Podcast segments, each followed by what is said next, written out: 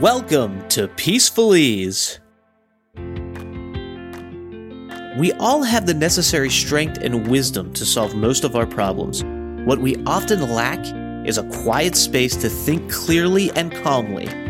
This podcast is all about tapping into that zone of inner wisdom. My name is Mario Pereca, and I'd like to invite you to join myself and Ela Crane every Monday and Friday. We'll be here to guide you to that endless power and insight within until you learn how to get there and function from there by yourself. This is a journey about being authentic, learning how to trust your instincts, realizing that each and every one of us are not just enough, but also perfect the way we are right now. Ronnie, welcome back to Peaceful Ease. It's so nice to have you because last episode just left me kind of on my toes. Well, it's lovely to be back here, Ella. So I would like to continue where we left off. So if you haven't heard the last episode, please go back and listen to it. I would like to start with a quote for the ones who missed the last episode, haven't listened to it just yet. This is from your book, Ronnie, How to Turn Stress on His Head by Rani Bora. For the ones who haven't read the book, please go and download it as a Kindle or buy it as a hard copy. The quote I would like to share is this. A quiet mind is our default mind when we aren't paying attention to and taking our turbulent thoughts seriously. Now, Ronnie, I'm really touched by this quote, and I get just burst times when I stop talking and there's no noise, there's no clutter, there's no argument, there are no discussions. Is this the mind you are talking about, this quiet mind? And is this really our default for everyone, for each of us, and at all times? That's a lovely quote, and I didn't even remember until you said it out, and I'm thinking, yeah, that's a really good one.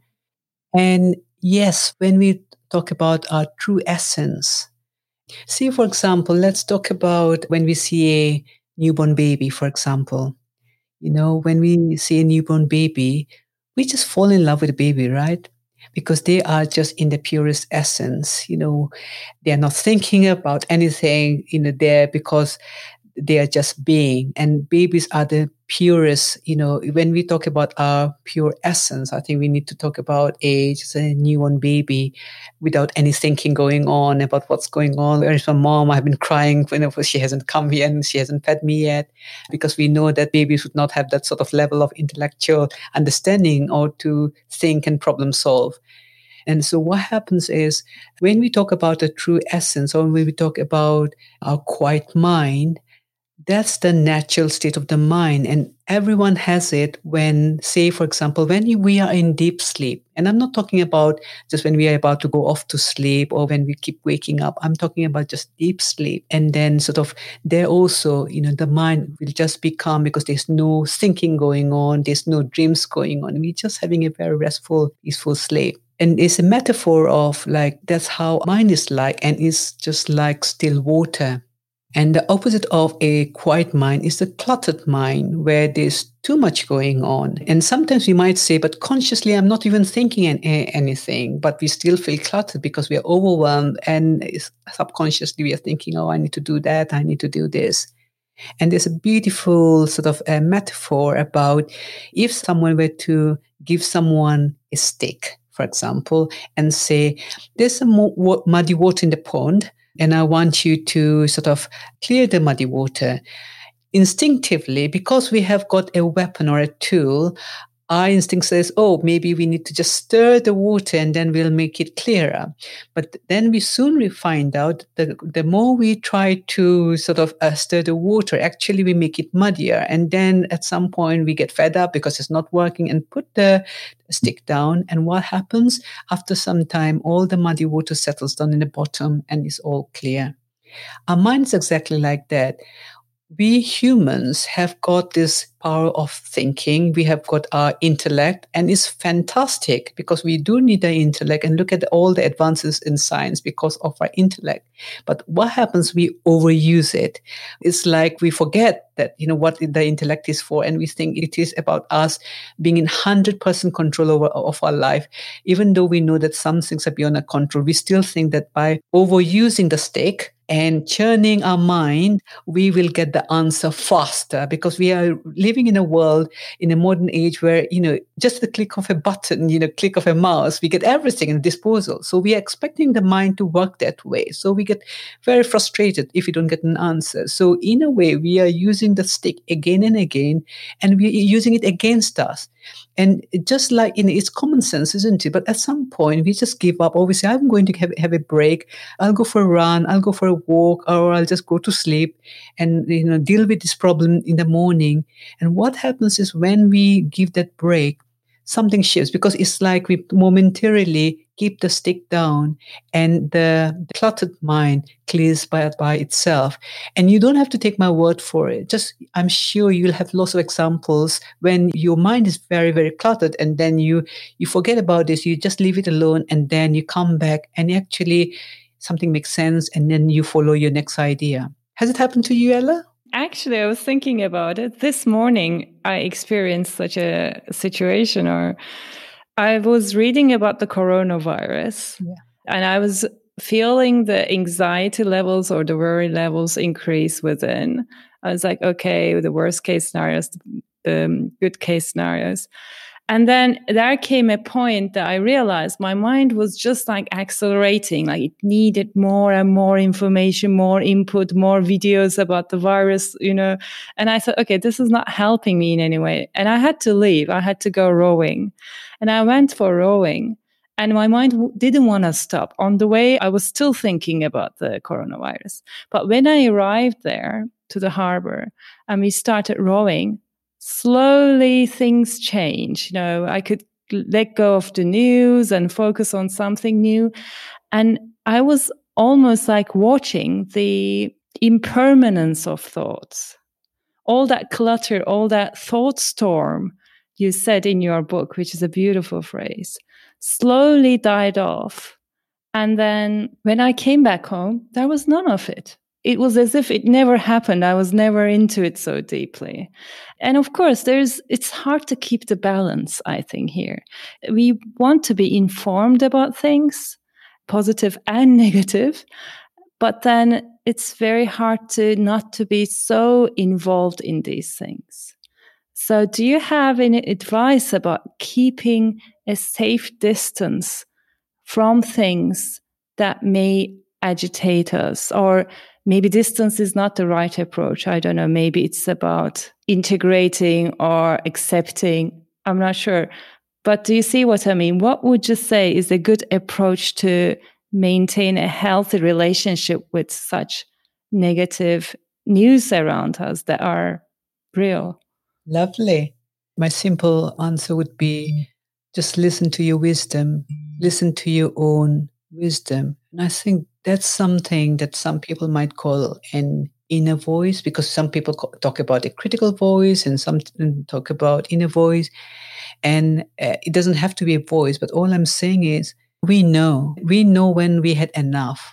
Sometimes we go on and on and on and on, and at some point we know it doesn't make sense anymore. And just to listen to the intuitive knowing, because it's going to be different for different people, because the circumstances are different. You know, some people might have to take action, more precautions than others because of the, you know, where they are and so on and so forth. Mm-hmm. But for most of us, it is a matter of, you know, we are overusing this capacity to sort of use the intellect, and we use it against us. You know, there's a lovely metaphor. It's like we have got something, you know, we say we have got a hammer of some kind, and we are like hitting ourselves, you know, several times.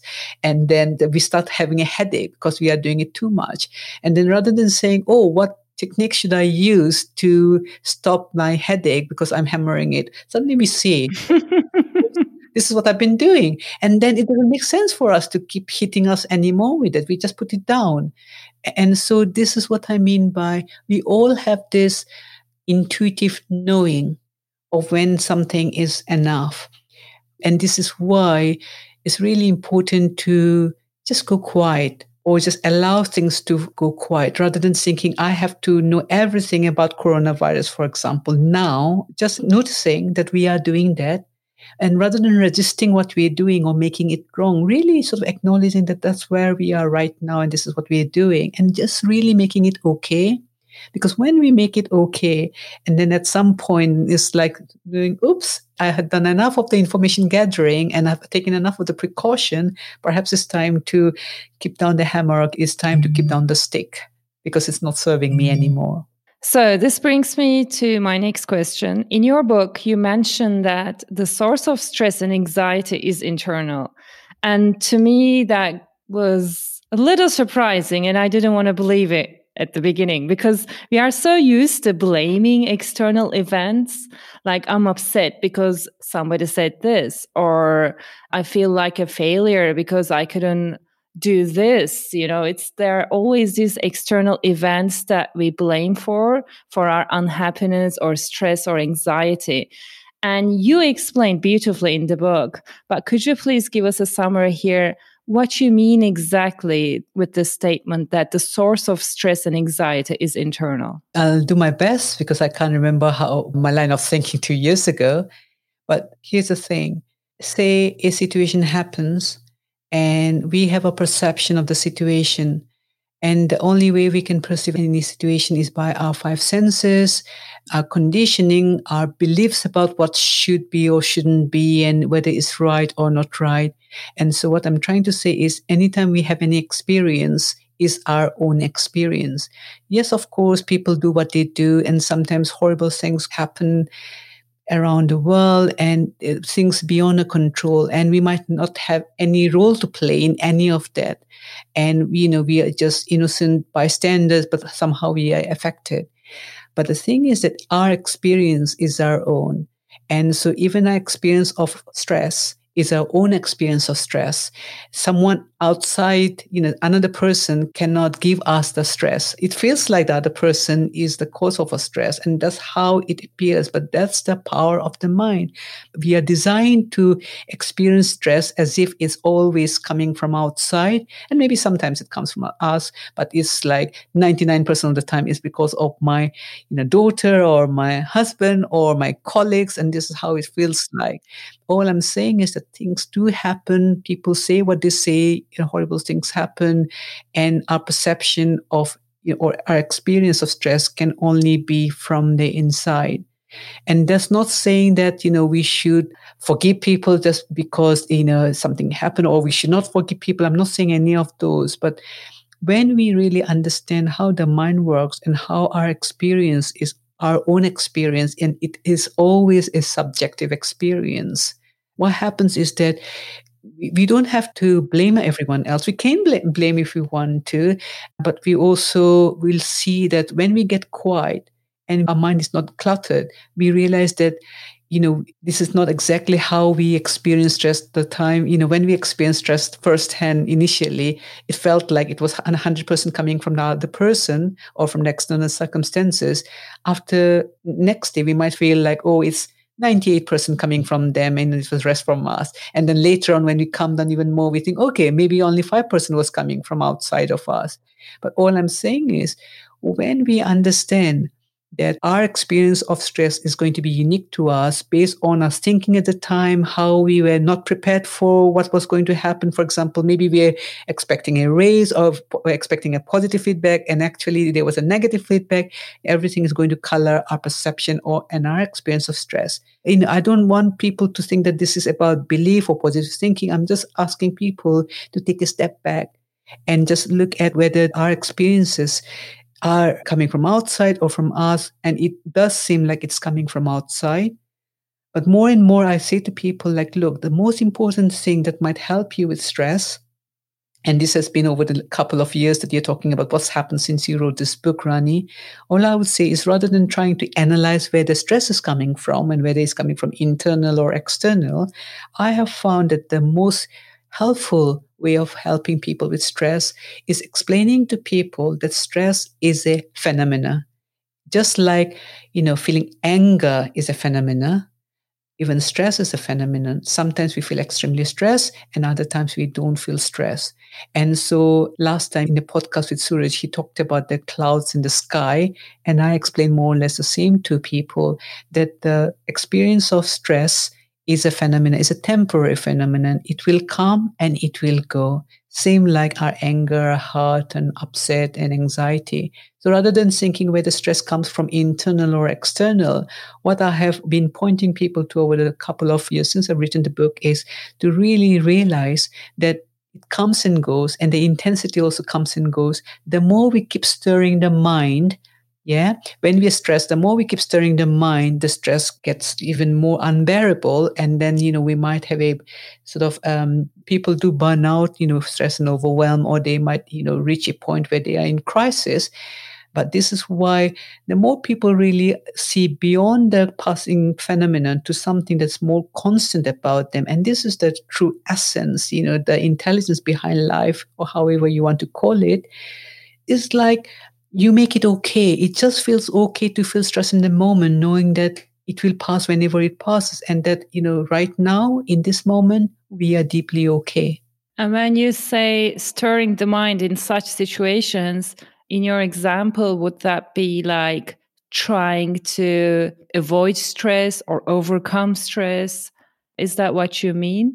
Part of that would be trying to overcome stress. And also some people might then not even think that, Ella, but they can't help it. It's a conditioning. They think that the only way to figure out an answer is now, and that the answer has to come now. So there becomes an urgency that they have to fix things now.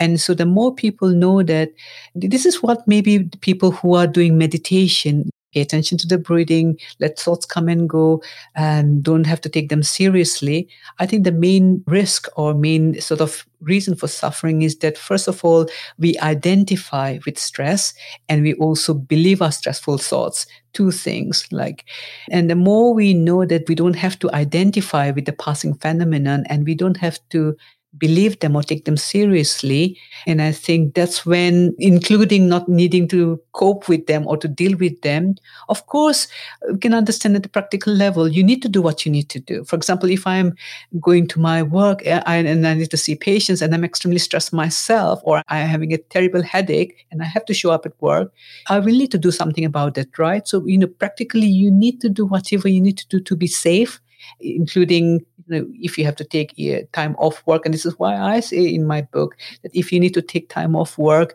it's really important not to say, no, I can't afford to take time off work, X, Y, Z. You really need to listen to your body. You really listen to what's happening right now and give yourself permission, really. I think that's the most important thing. Give yourself permission to feel stressed. Because I keep telling people, I have written this book and I'll tell you that I also feel stressed, and people laugh, but that's being authentic. This is being human. This is saying that no one is immune to feeling stress, just like no one is immune from having mental distress or mental health difficulties from time to time. It makes sense. Yeah. And thank you for sharing that, because we are all in this together, in this being human condition, if you like. And that the fact that you're an expert, you're a psychiatrist, you're a coach, and you're an author, and you wrote a book on stress doesn't make you immune to human emotions. I say it so openly. And I think one thing that's missing, and that's about the, you know, human being. I have seen people say, oh, we are human, and it's okay to get stressed, so on. And that's great. But we forget the being aspect and how important that is. And the being aspect is a spiritual aspect I'm bringing in via the psychoeducation.